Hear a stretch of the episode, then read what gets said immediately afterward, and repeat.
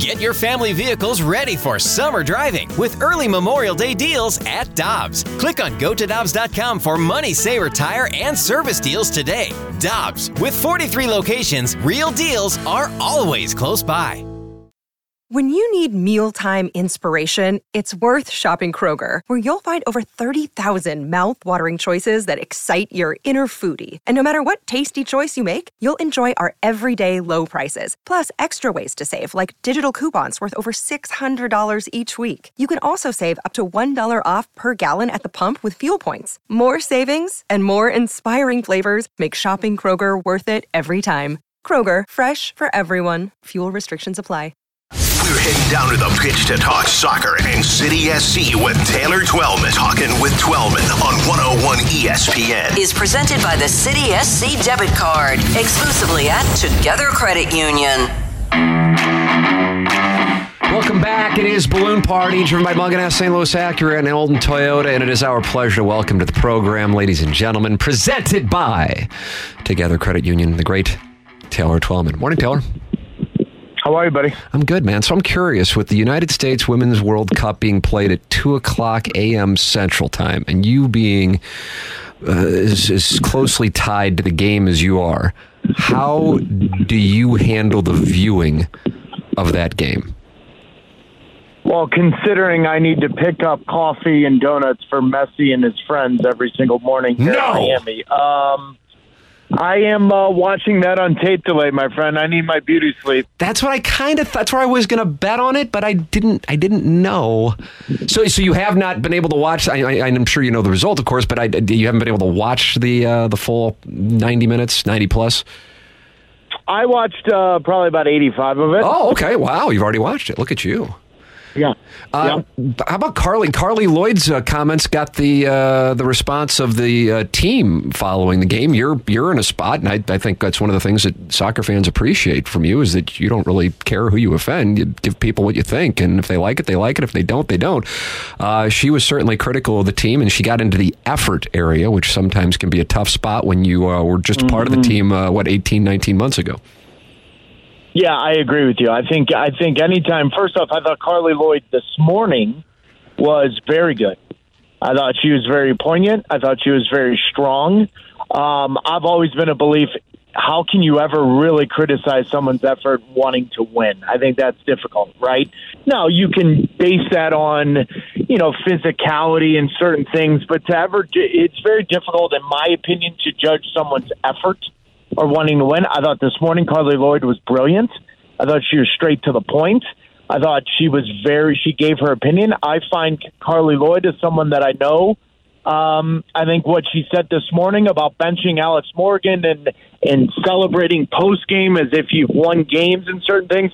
I think she would have said that in the locker room. So I thought those comments were very strong and on point. I think anytime you criticize effort, that's a difficult one. I've never done that just because I've been in the position. How do you know from 10,000 feet whether or not I'm trying hard? Mm-hmm. That That's always a difficult one, right? But she's pushed some buttons. And make no mistake about it, one of the best players in U.S. women's history has pushed some buttons, and I think some of those buttons needed to be pushed. I had a, a friend of mine text me uh, this morning, Taylor, uh, said uh, we'd be talking today, and I wanted to get his perspective on it. And he said one of the issues is this team just doesn't have the same number of stars as years past, and the global women's game has improved massively in the last decade. And so what may look like a big step back for the United States can also be viewed as the women's game growing globally and the improvement of play bringing the United States back to the pack. How do you view it? I took a lot of criticism, Tim, about four years ago when I said, make no mistake about it, the U.S. women, the gap has been closed and it will get even tighter in the next World Cup. And I'm not saying that to pat myself on the back. I just saw signs with the U17s, the U20s, the youth around the world. Listen, the moment you get the French, the Colombians, the Brazilians, these footballing nations behind their women's game, it's only it's only inevitable that they're going to catch up to that. And so I don't think people have given it enough respect. I think Vlatko's had a very, very, very bad group stage. The fact that he's only using one sub and that one sub is Rapinoe, who's what, 38? Mm-hmm. I, I just say there is a lot to be questioned regarding the U.S. women's game. Some of that is athletic, some of that is players. I think some of it is tactical, and some of it is coaching. I just think we're naive to think that we're always going to have this gap because we put more emphasis on the women's game before any other country did. Now you've got footballing nations and countries putting their emphasis behind the women's game, it's only inevitable that they're going to catch up to us. Taylor Twellman brought to you by Together Credit Union every Tuesday here on 101 ESPN with me, Tim McKernan and Jackson Burkett. Uh, it is Tuesdays with Taylor here on 101 ESPN. Uh, switching gears to City. Clearly, they didn't prioritize uh, the Leagues Cup. Um, I was surprised last night um, when I saw Columbus uh, and their success against Club America. I just, based on what I saw, and listen, I act like I know anything about any of that operation would be totally disingenuous. But did that catch you off guard with that result with uh, Columbus and, and beating up in Club America like they did? The score line a little bit, Tim, but not the way the game was played. Club America and Columbus are eerily similar the way they get after it. I, I think it exposed St. Louis City. That's and what I, I was think wondering. The next yeah. three weeks, I really do, Tim. I think the next three weeks are are, are extremely important for Bradley Carnell and, this group because I think they got punched in the face. And I think they got punched in the face harder than they have throughout the entire year.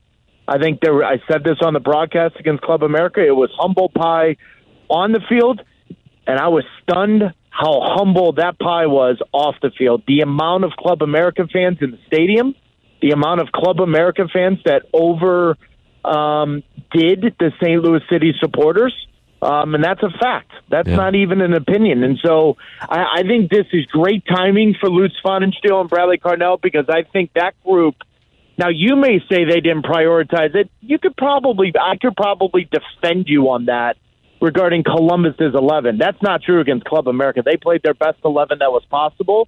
Blom couldn't play because he was a late scratch due to uh, an injury concern, but they played the best lineup they had, St. Louis City, and they got played off the park. So how uh, do you? From the opening whistle, they got played off the park. So you have about three weeks, a little less than three weeks between now and, and getting back after it on August twentieth. If you're Bradley Carnell, what do you do? I guess you can try to take what just took place and use that as some kind of, uh, as you said, you got punched in the face. What uh, what do you do to try to keep the momentum you had going into this break?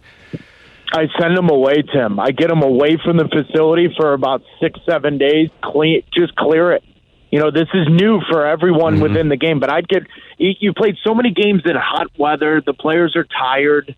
Uh, get them away. Fresh start. You get them back two weeks uh, before that first game and get them going. They'll be fine. And it also allows that sour taste in their mouth to sit a little bit longer. So you're now going to get a group chopping at the bit, a group that's going to be ready to play if Klauss isn't ready, Tim, then you and I are going to be spending many of Tuesdays questioning what the hell's going on. Yeah. Um, but I think Nilsson scoring a goal in the City Two game, playing that's going to be as if they signed a new player. But I think in the back they look vulnerable. I think they look susceptible to real simple mistakes. Um, I, I thought the Columbus game, Bartlett was not great, and I thought against Club America, uh, Parker and Yaro were chasing shadows. I think Nilsson, if he comes back and healthy, ready to go, you're talking about a DP center back that changes the complexion of this team. Taylor Twellman every Tuesday here and giving his perspective on a wide variety of soccer topics presented by Together Credit Union. Taylor, always enjoyed the conversation. Thanks so much for the time this morning. All right, buddy. Be good. Take it easy, man. That's Taylor Twellman with us here. All right, we will go back to the Little Piddles Action Beaver half and half and get the latest if we have anything new before we hand it over to BK and Ferrario on the trade deadline. You are listening to Balloon Party on 101 ESPN, driven by Mungenast, St. Louis Acura, and Alton Toyota.